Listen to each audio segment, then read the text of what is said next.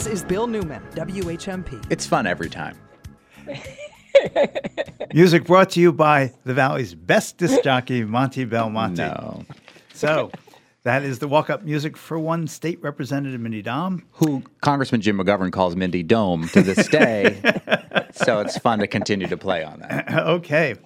So, Representative, thank you for being with us. The representative is with us every month. She is the representative from the 3rd Hampshire District. That's Granby, half, half of Granby, and Pelham, and Amherst. I love trying to do it in reverse. So, okay. that is the 3rd Hampshire District. So much to talk about today.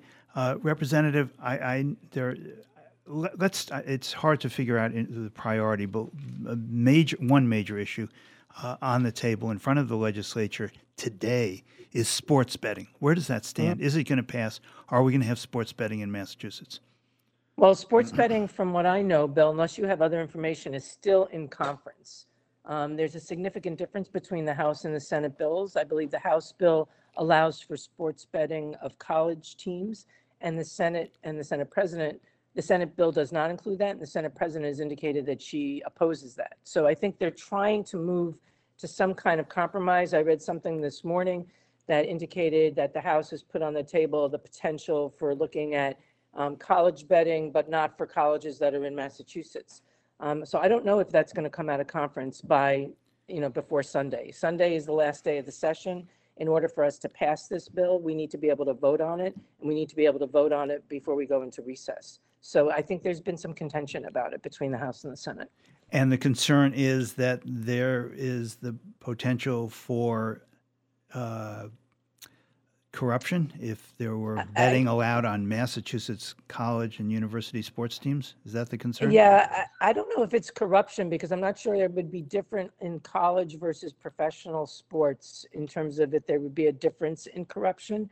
I, what I've heard is that there's a potential, there's an interest in um, not subjecting s- college students to what might happen as a result of s- online sports betting. Oh, I I see. don't So, quite someone understand someone object- places a big bet. You drop the ball. You're responsible for someone losing a million dollars. They don't Yeah, want to give pot- the student athlete. Potentially. And I think there might be other concerns regarding the college campus, but I have not been made aware of them because as a member of the House, we didn't have those concerns, so they haven't been raised back to us. But I've seen it in the paper and I've read about it and I've heard the interviews with the Senate president describing the differences. But you know, when a bill, when the House passes a bill that's different than what the Senate passes, it has to go into a conference. And that conference is like a black box and the negotiations go on. And then hopefully a report comes out that reconciles the two. And then the only thing left for us to do is either vote it up or vote it down. We don't get to amend it. We don't get to change it.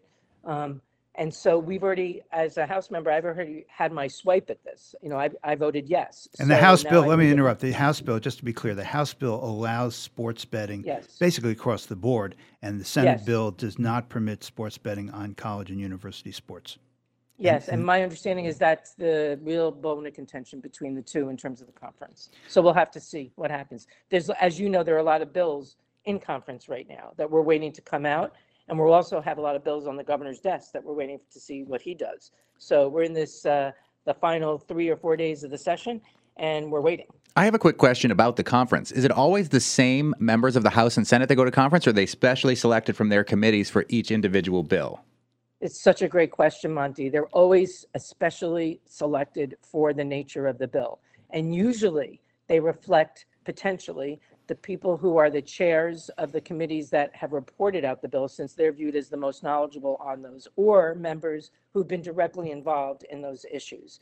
So um, sports betting, for example, I believe the House members are, uh, I, actually, I don't want to go there because I may get it wrong, but I'll take a different one. Economic development is in conference right now, and the House members for that are the Chair of House Ways and Means and the Chair of the Committee on Revenue, the House Chair of the Committee on Revenue. So they're special. They're picked for their expertise. Got it. Let's turn to a matter you just raised, uh, Representative Domb, which is ma- uh, bills on the governor's desk, one of which is abortion access. Is he going to sign it? I don't know. And uh, he may sign parts, of it. he may want to sign parts of it and amend parts of it or veto parts of it. Um, there's another bill also, Bill, I just want to point out the climate bill is also on his desk. Um, and so he has several options when bills come to him, or any governor has several options. They can sign it as is, and then it gets enacted into law right away. They can try to amend a section or veto a section of it, and then it comes back to the House and the Senate for us to either accept or override. Um, or he can veto the entire bill, and then it comes back to the House and Senate for a potential override. Or in this situation, he can do nothing. So um, in this situation, the reason why that would allow the bill to die is because the session is coming to a close. So for example, the um, uh, abortion access bill, he has until August 5th to sign it because he has 10 days in which to make a decision. But we go out on recess at the end of July 31st. So in order for us to act on anything he would want to change, he needs to get it back to us before the end of July 31st so that we can take action. Otherwise, it's known as a pocket veto. And in the sense, his passivity or decision not to do anything would allow the bill to die. Uh, so many questions that raises. One is, how does the governor veto a part of a bill? That's He comes- legal in Massachusetts? Well, it becomes, he tries to amend it. He tries to amend the section of it, which in effect is, I don't like what you did and I want to change it. And here's what I'm going to try to change it to. And he's done that a couple of times with other bills earlier in the session and last session. But we have a veto-proof majority on both of these bills. So if he was to try to amend it and get it back to us in time, I am confident that the House and Senate would override and they would be enacted. Okay, so that So- raises a question, Representative. I understand that the schedule and things are down to crunch time and it's the end of the session and so on. I think a lot of people are saying, well, look, it's only five days. I know you need to go on vacation and you deserve it, but why not extend the session for 10 days and make sure you get this Well, done?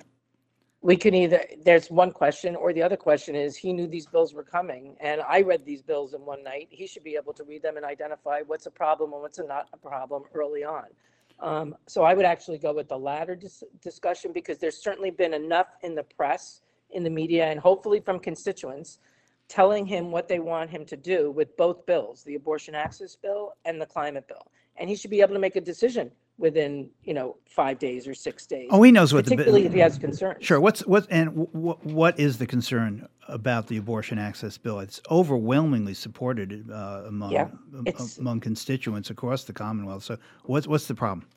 It's an incredible bill. It's so good. I know that you've talked about it on other shows, and I just want to let people know again, it protects patients and providers. Um, it expands medication abortion. It expands access to um, uh, Plan B through a standing order at pharmacies. So you don't necessarily need to go to your doctor to get a prescription. You can just go to a drugstore and get it. It allows them to be sold in vending machines. Um, it just, it's an incredible bill. And it also has this one piece that he may object to. I don't know if he does, but he did object to this section when we passed the Roe Act. Um, it has the piece around how to address devastating fetal anomalies in late pregnancy. And so what the House did, which I'm so proud of, is initially we called it severe fatal anomalies as a way to address the issue for so many pregnant people who find themselves in this unbelievably devastating situation where they have to make this late term decision to prevent them from having to leave the state to get an abortion because this happened. And in fact, there's this one woman who wrote an article about it in the Globe talking about how she is a Massachusetts resident and she had to go to Maryland to get her procedure. So this whole bill is about protecting this care in state. And so the House had the word severe. The Senate didn't like the word severe. They thought it was too vague. They, so they came up with their compromise as grave, and it has a very specific definition. So Abortion, hopefully he abortion's doesn't being a allowed in cases of, of grave fetal anomaly. fetal anomaly. Yeah. And so maybe that's a section that he has concerns about. I don't know. I don't know why he would have concerns with the other sections. A lot of them are taken um, from his executive order that he implemented when the Supreme Court decision. came So down. what so what, what what do constituents need to do with They reg- need to contact the governor's office this morning and say two things. If you support the bill, tell him that you support the bill and you want him to sign it. But if he doesn't support it, he needs to get back his objections as quickly as possible to the House and Senate so we can take action. like today or um, tomorrow so that so Today that, or tomorrow. so the legislature can deal with it over the weekend. Right. So I think my message to constituents has been, tell them you support the bill, because I've been talking to constituents who support it. Um, and that you want him to sign it and enact it into law. And if he has any objections, to get them back to the House and Senate as soon as possible within, the by the end, by the end of Friday, so that we have an opportunity to override. Representative Domb, I think you're going to tell us the same thing with regard to the climate bill. Uh, Yes. Where does that stand? Why hasn't the governor signed that? And what's in it? Do you like it? I love it. I love the climate bill. The climate bill is, the climate bill and the abortion access bill are good representations of how conference committees can make bills better, as far as I'm concerned. The climate bill's in a little bit of a different situation because he has until July 31st to make the decision, because that bill came to his desk earlier. So the 10-day time period started ticking away earlier. So he has until the last day of our session to tell us what he does or doesn't like about the bill. And so we will probably, although it'll be crunch time and like, you know, mad dash, but we technically have time to take action on what he brings back to us. This is another situation. If I can just say that abortion access bill passed the House and the Senate with bipartisan support. Um, I just really want to stress that. There are Republicans that voted for um, these bills. And so the governor has to recognize that if he's going to veto any of these bills, if that we will, if we have time, we will override him. And those overrides will be bipartisan. So he'll have members of his own party voting to override. The, the climate bill has so much. It has a whole, the whole piece that the House put in around creating an offshore wind industry. And when we talk about industry, we're talking about workforce development, job training, tax incentives, research and development for places like UMass's Wind Center. It has a whole section on expanding and promoting solar by providing more incentives and removing barriers. And there's, includes a bill that Rep. Blais and I have filed, as well as with Senator Comerford in the Senate, around net, um, single par, tax parcels and solar net metering. And it's kind of a complicated issue, but it basically allows for multiple households on a single tax parcel to benefit from solar tax incentives. It does, it calls biomass um, not a renewable energy source, which is so important to people in um, the region. It basically removes it from the renewable portfolio standards. So it says no more incentives for people masquerading biomass as a renewable energy source. We're not going to view it that way. And I love that piece of it because not only am I not a fan of biomass, but I also think that by removing it from the RPS, it relieves the pressure on our forests, which have been under great um, sort of logging demand because people can get a lots of money for biomass for it. Right, It also biomass. We should. Why don't you explain in 30 seconds what biomass is? Biomass basically burns wood in order to make fuel, and it's been, um, people have been saying that it's clean or it's organic because it comes from trees. Um, and actually, it, since trees store carbon, first of all, we want to protect trees because they continue to sequester carbon, but also burning them then burns carbon. Um, it's, it's like directly puts carbon back into the atmosphere, so it's not a clean energy source. So you need other people. to- thing- yeah, I'm sorry. Go ahead. No, go ahead, Bill. I Sorry. just want to. So, so this is a great bill. It's been on the governor's desk. He can rule on it, sign it or not sign it, or file his uh, amendments, and he can do it today. And people need to call him. Is that what we're saying? Call the governor's Yes. office and say, Call the "Do governor's something, office, act." pass the climate bill. The- And I think the message here is pass the climate bill because people loved our bill that we did last session as a roadmap. If that was the roadmap, this is how we're going to get there. This is the very, this is the nuts and bolts of what we need to do. Can I just say a few more words about what's in this bill? Is that all right? Do I have time? Yee- Let me check with Monty. Oh, all right. Okay, you got permission from the best disc jockey, disc jockey in the valley. I thank you, Monty. You really are the best, most cooperative and, you know, generous disc jockey. and handsome and, and brilliant. Can you hear my eyes rolling? okay, okay, Representative. I just want to call out a couple more things that I think are really important for people to know about this bill. It has a uh, section in around grid readiness, which would help us prepare the electric grid to be able to receive, process, and distribute all this new renewable energy. And I want to give a hat tip there to my colleague, um, Rep. Blais from Sunderland, and also Senator Comerford, because it was their bill that was incorporated into this larger bill. It increases the use incentives and charging for electric vehicles. So a lot of people out here, I hear from people all the time who have electric vehicles who like are saying, when are we going to get more stations on the pike? This is going to do it. In addition to also um, promoting the use of electric vehicles. It has incorporated a bill that Senator Comerford and I filed on green and healthy schools, which was championed by Dory Brooks, um, a constituent of Senator Comerford, which basically creates an environmental assessment tool for all of our schools to make sure that we can measure, are they reaching these goals for green and healthy? And what do they need to do in order to get there? And the last thing it does is it creates a pilot program for building decarbonization, which I know is so important to people in the valley because so many of our towns have bylaws now. And with Amherst leading the way around trying to get to net zero, this would allow 10 pilot programs of communities to go 100%. So it's great bill. It's terrific. And what people need to do is call the governor's office and encourage him, ask him, plead with him, sign the bill. Sign the bill. This is the way to get Massachusetts to reach our climate goals. And you can either call his office or you can email. And if I will post it on my Facebook how to do both, but you can also Google, email Governor Baker, and a link comes up for you to be able to do it. We are speaking with State Representative Mindy Domb. We'll be right back with more. This is Bill Newman, WHMP.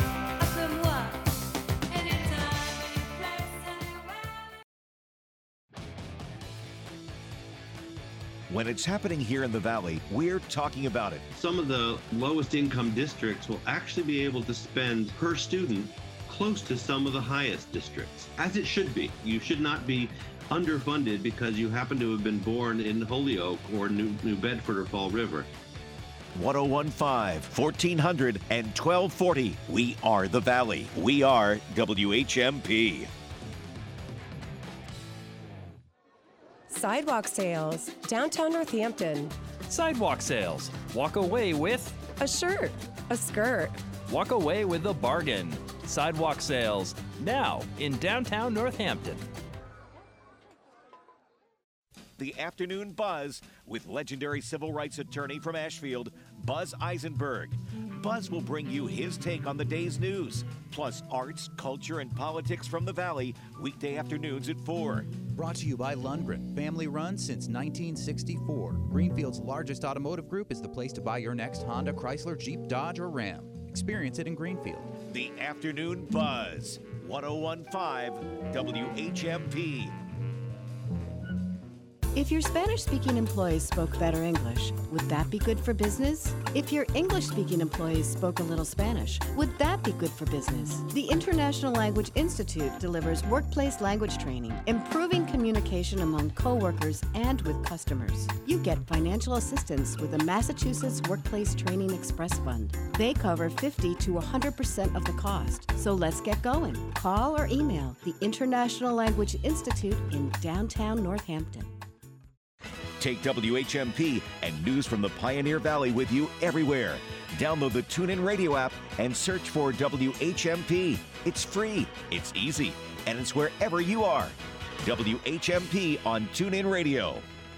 In the United States, one in four women and one in seven men are victims of sexual assault in their lifetime.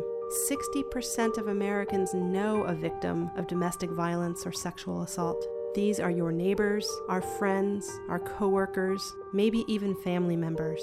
75% of Americans say they would step in and help if they saw even a stranger being abused. More and more people are stepping up and talking about it. Let's make it happen. NELCWIT, New England Learning Center for Women in Transition, offering 24 hour crisis line support, walk in appointments, counseling, safe plan, legal services, and supportive supervised children's visitation. If you or someone you know needs NELCWIT, please reach out to them. They'll be there. 479 Main Street, Greenfield, nelcwit.org, N E L C W I T.org, or call 772 0871. That's 772 0871. This is Bill Newman, WHMP. We continue our conversation with State Representative Mindy Domb, who is the representative for the 3rd Hampshire District, which consists of Amherst Pelham and the 1st Precinct, that's half of Granby. Representative, so much more to talk to you about this morning. I'd really appreciate uh, your comments on a number of issues. First, let's get to this question of the budget and the soldiers' home. And I'd Mm. like uh, those bills have passed. Um, comments that you have that you want to share with your constituents about uh, the budget and or the soldiers' Yes. home? Uh, So quickly on the budget, Um, I think you can hear me, right, Bill? Because I Yes. think video-wise I froze, but, um, the budget has passed the House and the Senate. The governor, although I haven't seen Twitter since we got on air, so I don't know if this has been confirmed, but last night we received a press advisory that the governor was signing the budget this morning at 8:45. If that happened, first of all, it's like a miracle because he signed it without any vetoes. I just want to point that out. It's a $52 billion budget. Did I say, yes? And, um, there's no vetoes, there's no changes. He's signed it and it's enacted into law, which, if that happens, is wonderful and incredible because the budget is a terrific budget. I want to point out to listeners that not only does it fund um, a lot of um, important programs across the state that benefit you know, all Massachusetts residents, but it also includes some policy changes that are really critical. For example, there's $115 million in there for universal school meals for students for the next year. That's fantastic.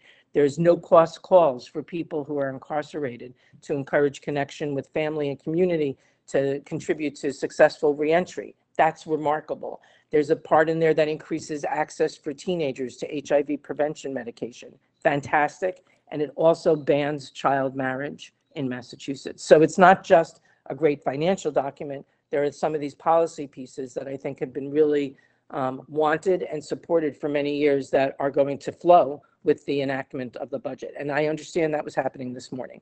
Um, on the soldiers' home, it, that bill has been in conference committee and it just got released. The conference report got released last night. So I expect that this afternoon, when we go back into session, we will be voting to approve the conference report and the Senate will do the same thing later on today. And that will allow the report, which is the agreed upon soldiers' home legislation, to go to the governor to await his signature. And again, we'll be in the same situation. It'll have a 10-day deadline, but we'll want him to get back to us as quickly as possible so we can take action. What does the bill do? I think, I, what I've read the bill does, I've skimmed the bill. I have not read the entire bill, but what I've read about the bill is that it puts the Department of Veterans Affairs on the cabinet level, which is important. That makes the accountability a little bit more clear. It creates a statewide advisory council.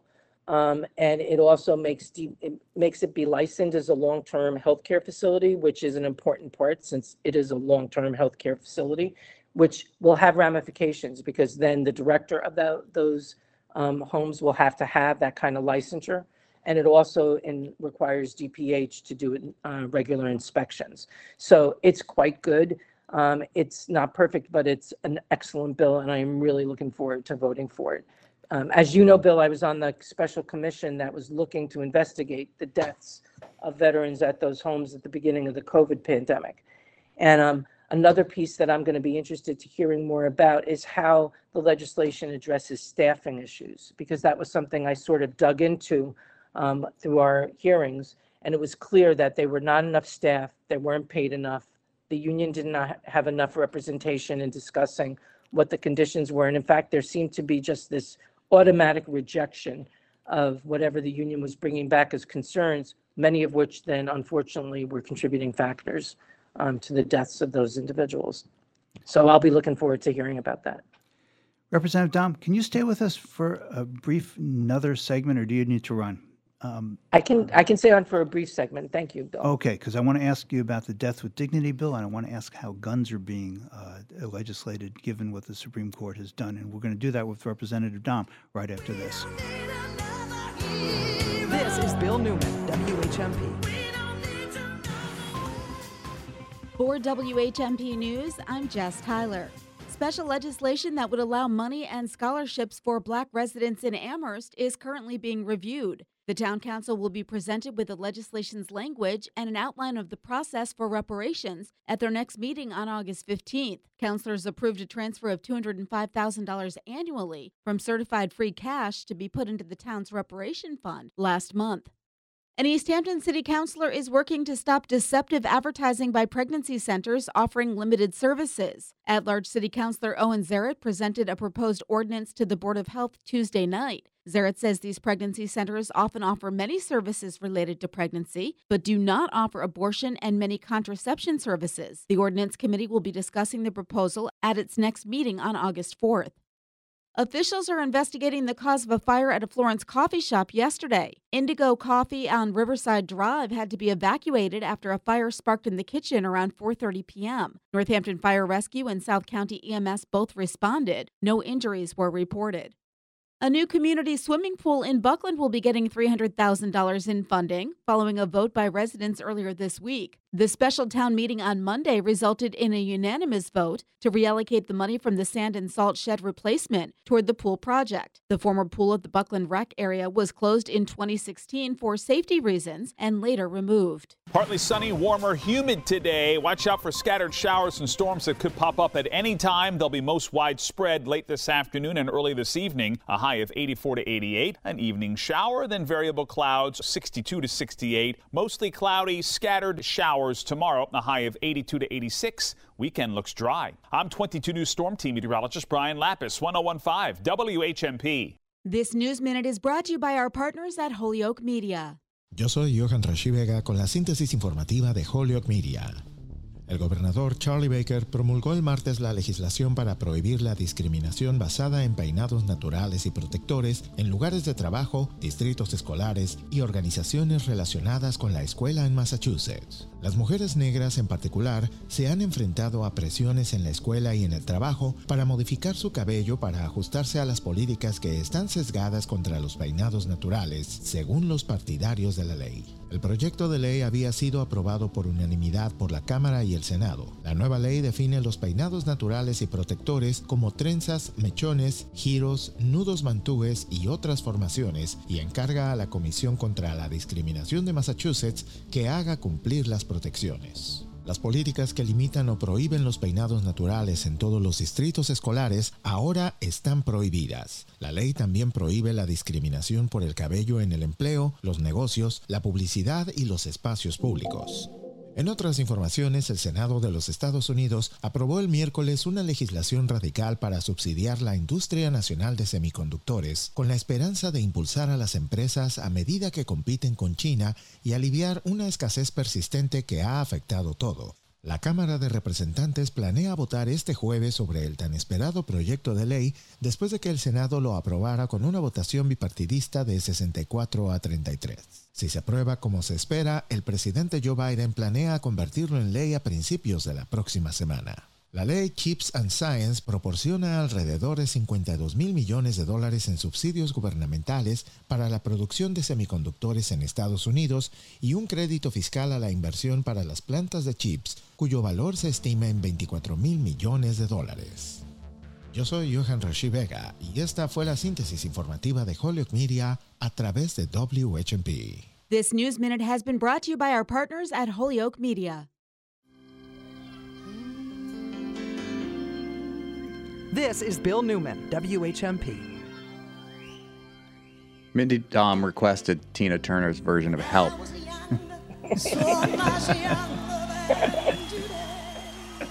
there we go. I love that version.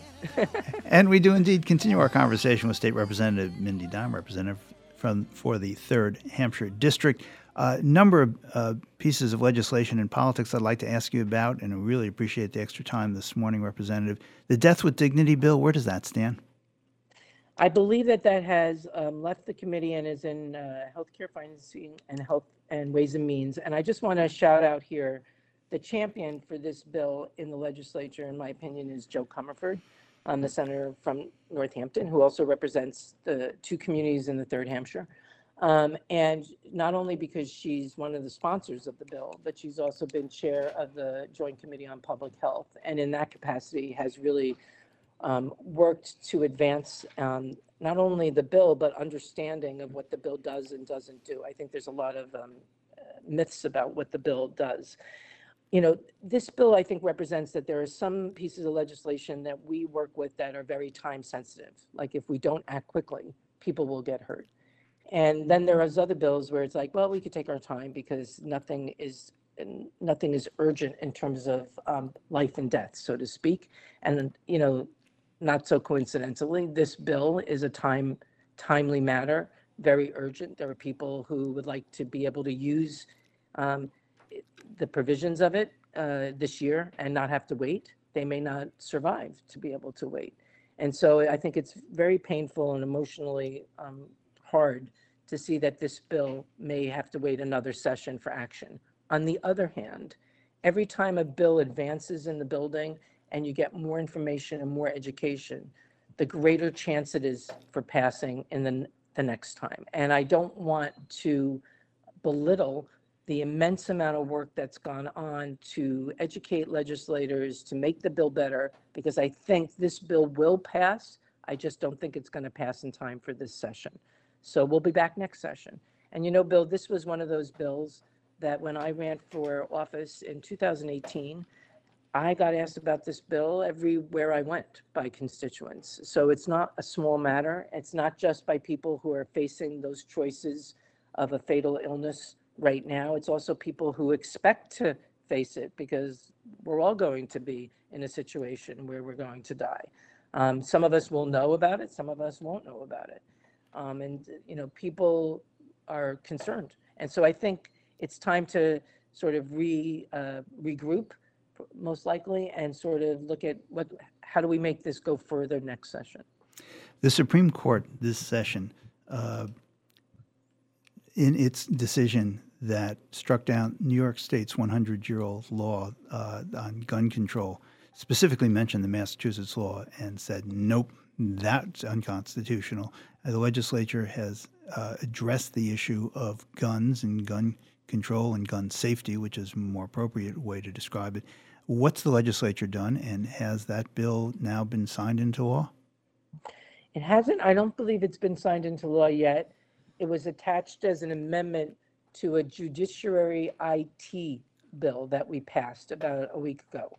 Um, uh, and, you know, the, the House is profoundly committed to making sure that gun safety is not only a priority in the Commonwealth, but that we're acting on it. Massachusetts has been a leader on this. The Supreme Court is not going to take that away. It's just going to make us be more creative about how we can be leaders on it. And we've already started to do that. So um, uh, Representative Mike Day, who is the chair, uh, the House chair of the Judiciary Committee, developed an amendment to the Judiciary IT bill that came through, which you'll like because it increases the capacity of the courts to do their work.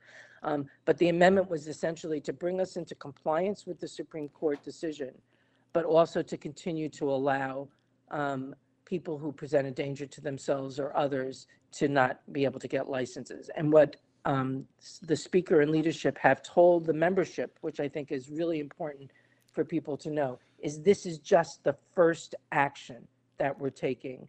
This is, it has to be timely because right now we're out of compliance with what the Supreme Court decision was. This is the first action that we take and that they have committed to looking at all the ways that Massachusetts can continue to lead on this issue in early in the next session. So I think part of the message here is we're we're we're reframing how we provide licenses in Massachusetts so that we can continue to make sure that people who are a risk to themselves or others um, are not able to get them while being in compliance with the Supreme Court. And, and this is a big and, look for more, you know, coming soon from a legislature near you in January or February, there'll be more bills coming out about gun safety.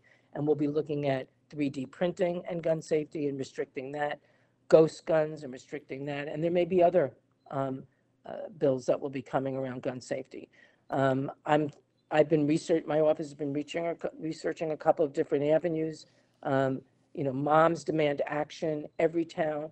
These are really fantastic organizations that are working with legislators to develop uh, bills that will not only our leadership on this issue, but our safety on this issue.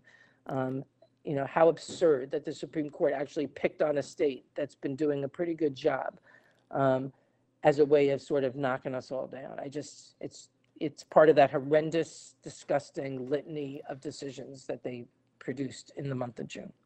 The gun decision, we should note, uh, is can be viewed as limited. I'm not saying it will be, but it could be viewed as limited, saying that there have to be objective criteria utilized for licenses to carry.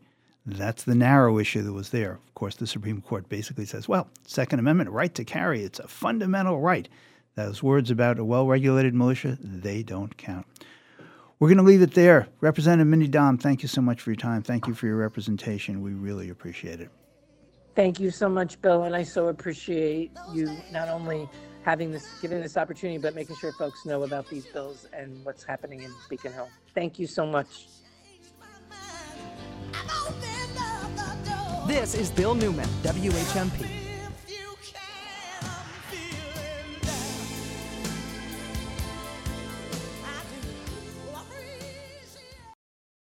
Want to support the kind of local talk you hear on The Bill Newman Show? Want to hear your business's message here on WHMP? Email us your message at WHMP.com. We'll help you craft a marketing message that'll reach listeners of your favorite WHMP show. And you'll be supporting the local news, Valley Talk, and progressive voices you hear right here on WHMP. Let us know about your message. Email us your message at WHMP.com and add your message to our mission. And hear your message right here on WHMP. Your message at WHMP.com.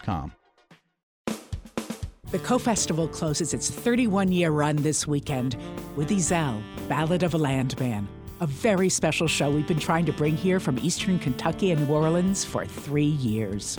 Timed with the sun and suitable for all but the very young, this outdoor daylight event begins and ends with a short walk across Hampshire College Farm Center land, led by guides and fiddle players.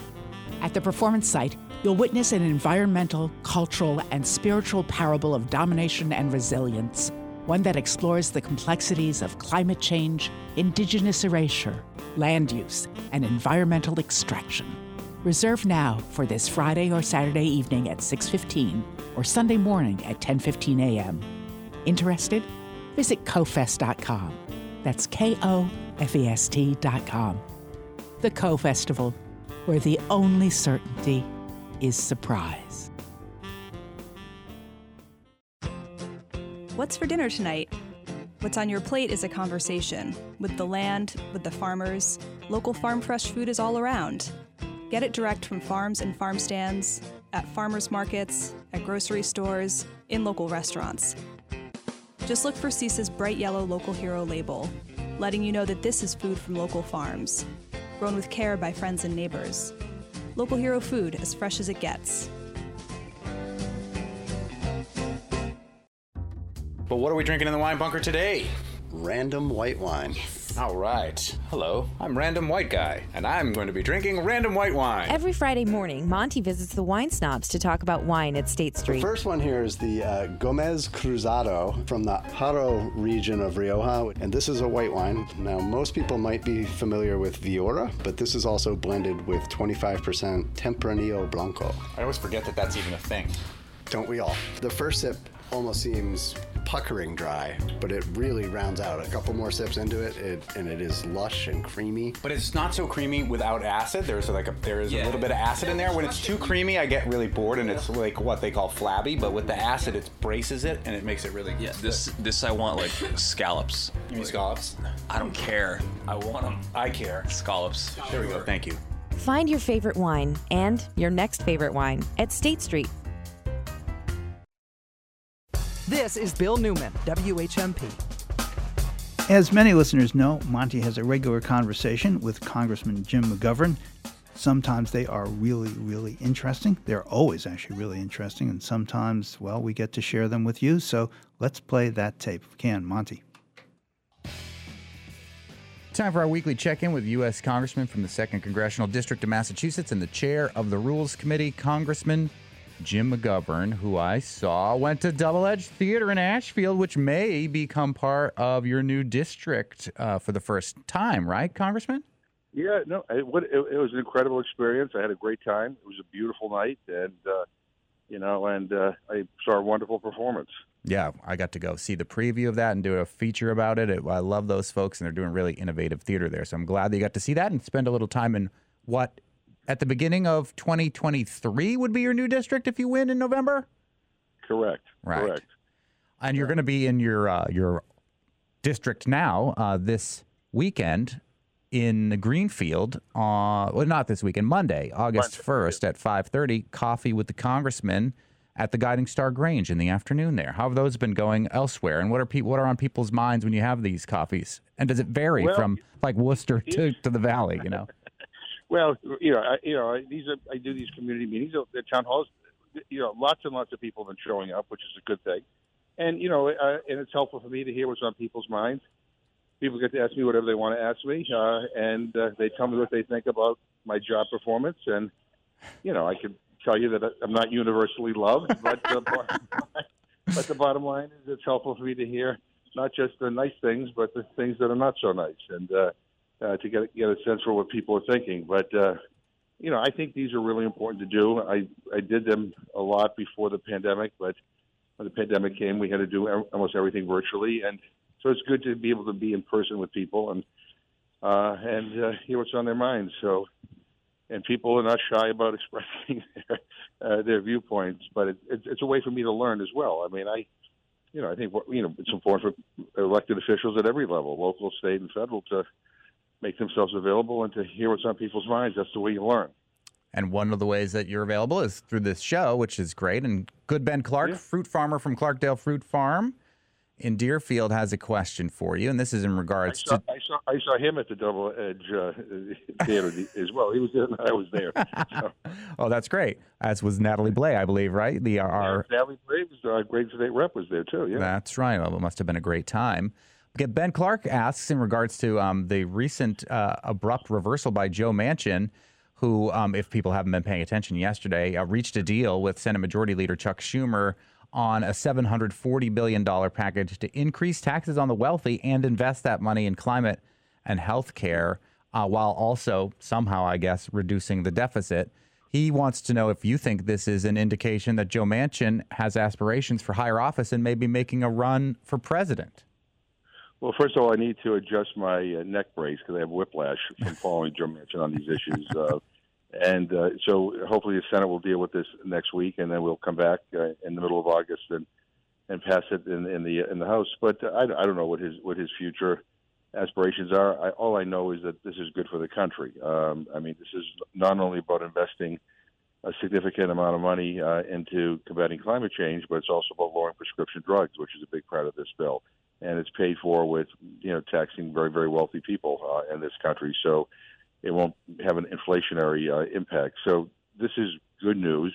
Um, we obviously need to get it over the finish line in the Senate and in the House. Um, Mitch McConnell right now is fuming. It's, that's too bad. Uh, he's done enough damage to this country, so we, we need to start fixing things. But look, I mean, the climate issue is something that a lot of young people care deeply about, uh, and with justifiably so. Um, but you know, we have to invest a significant uh, amount of uh, uh, resources to combat it, and if we don't do it now, quite frankly, it may be too late. Um, and because this stuff may not be reversible, we still have some time. So this is a, this is good news.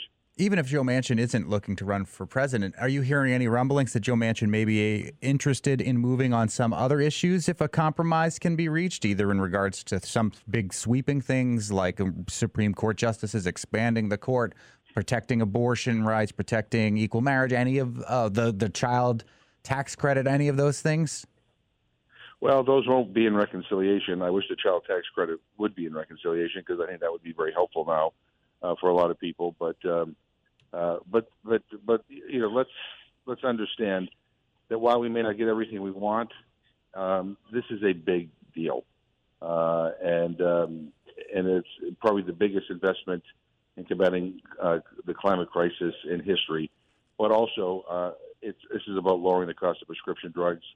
I, I'm told that this will give Medicare the ability to uh, negotiate lower drug prices for our seniors. There's money in here to make sure people's premiums and uh, out-of-pocket expenses don't go up under the Affordable Care Act, so the subsidies will continue. So there's a lot of good stuff in here that will help people uh, and uh, and also protect our planet.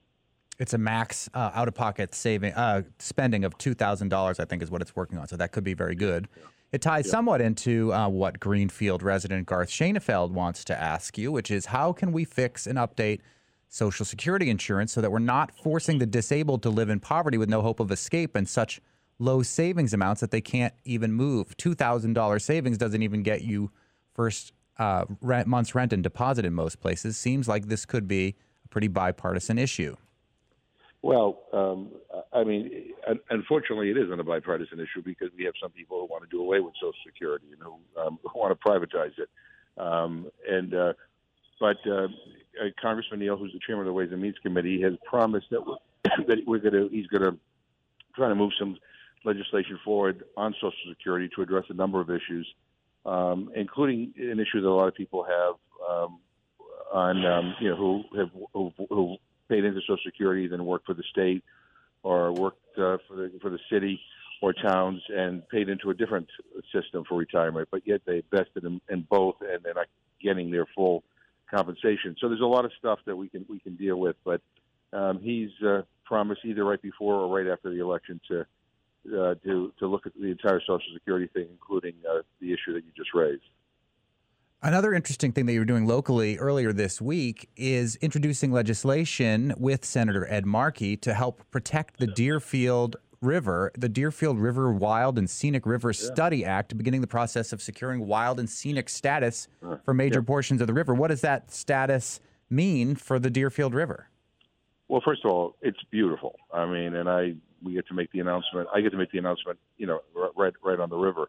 Um, look, what it what it does is it provides it, it makes it eligible for federal resources uh, to help with conservation and with recreation. So to help better manage the area around the river, to do whatever needs to be done to protect aspects of the river. Also provides makes eligible grants, you know, for recreation. I mean, it could be, uh, you know, a, a, a walking path. It could be, you know, a fishing pier. It could be a, you know, a boat ramp or whatever. Uh, again, it, it makes the the river eligible for all those additional federal resources. So um, it, it's it, you know it's a big deal and it's important. And um, and you know I always tell, as I said when we made the I made the announcement that this is not just about conservation. Um, it it is also about uh, you know smart economic growth. I mean, you know, you make these beautiful places more accessible, more user friendly, then people come from all over the place.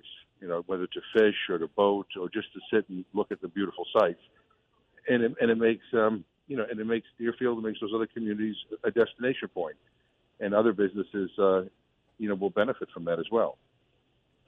Last week, we were talking about the upcoming elections. There are some primaries that won't affect you in September, but in November, of course, the House uh, could be up for grabs again. And some of our listeners were lamenting on the Democrats and their messaging issues.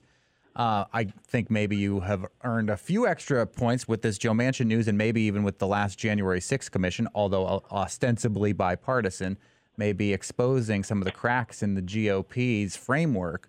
Uh, but Audria from Conway, we were talking about whether or not the Democrats need a better slogan. She suggested, "Make America safe again." What do you think about that one? Well, yeah, I mean, I you know, I, I like it. I think that I think what we're, we're, we're kind of settling on though is a message uh, that that that uh, that goes something like this: Poli- uh, people over politics, because I think that's what I'm hearing during my community meetings is that there are a lot of people, and you know, of all political persuasions, who are like, just solve these problems, fix these things, mm-hmm. um, and you know, the idea that uh, you know that uh, you know a woman's right to um, you know reproductive health care is it's become so politicized. How about do the right thing? You know, um, and I think that that's you know uh, you know you, you know seventy five percent of the American people believe in, in gun control and yet politics gets in the way um, and basically frustrates what the majority of people want, which is to be safe, and that that means getting assault weapons off the street. That means universal background checks, but politics gets in the way. So, I think we we need to, in this midterm election, um, remind people that we need to put people over politics, and I and you know, and I, think that could be a winning message going into the fall. I like that. I also like do the right thing because then you could get Spike Lee involved as well, and that might, uh, you know, be pretty cool. I will. Uh, will you will have an opportunity to give Congressman Jim McGovern your own thoughts face to face with coffee uh, at, with your congressman this coming Monday at the Guiding Star Grange on Chapman Street in Greenfield at 5:30. Before I let you go, though, one of the other meetings that you had a couple weeks ago was at a drag story time, and we were joking last week about whether or not you should have a drag name and I came up with one for you. What? It, which? What? What is it? Leggy Slator. Because you're a Okay. legislator, so but you could be leggy Slator. Put you in a short dress. You would totally Well, I- slay Leggy Slator.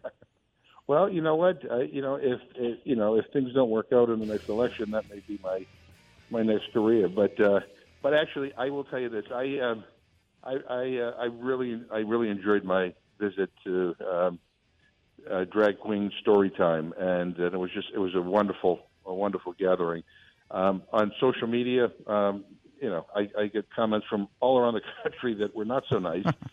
uh, but uh, but the bottom line is, you know, I mean, we're lucky we live in a community uh, where where I think the majority of people uh, respect people for who they are, and and um, you know, are, you know, and, and actually, you know, uh, where things like this are actually celebrated and uh, and not denigrated. And um, you know, and we, we, we, we, we, we're living in a polarized time where people are being targeted because of who they are. I mean, the the the, the number of anti-LGBTQ uh, uh, bills that are being introduced in states all across the country is astonishingly high.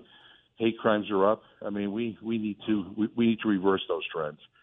And um, in any event, uh, if you haven't ever been to one of these uh, story times, I would encourage you to go. Um, a lot of young kids, uh, you know, are there enjoying the stories and paying rapt attention, but it's also great for adults too. So uh, anyway, I had a good time. Well, I'm glad, and you can um, meet Congressman Jim McGovern this Monday at 5:30, uh, right near the new Rainbow Crosswalk in Greenfield at the Guiding Star Grange in Chapman Street, and uh, they have reinstituted drag brunch at Hawks and Reed right in uh, right next to City Hall in Greenfield. So you we may see an appearance by Leggy Slator uh, at that event, I think, in the future. I'll have to make it. I'll have to make it a point to go to the brunch.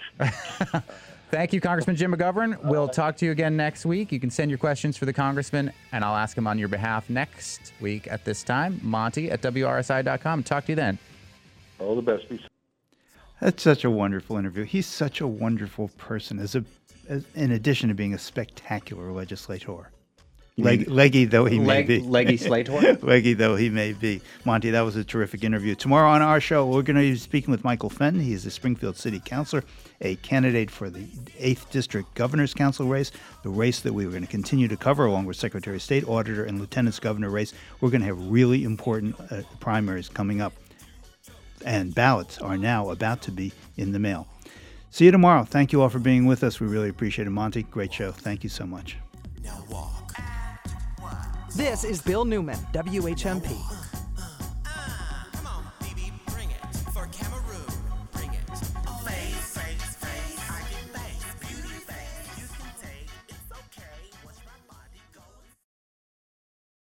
Forbes Library is Northampton's public library with an amazing circulating collection of over 325,000 items, including bestsellers, recent releases, tons of movies, large print books, ebooks, audiobooks, and an extensive collection for kids and teens featuring board books, picture books, chapter books, and graphic novels. The library even has musical instruments that you can borrow. You can search the library's catalog online at forbeslibrary.org, and while you're there, you can request a card and place items on hold. The library's website is also a great place to find out about upcoming programs and events, which are always free and open to the public.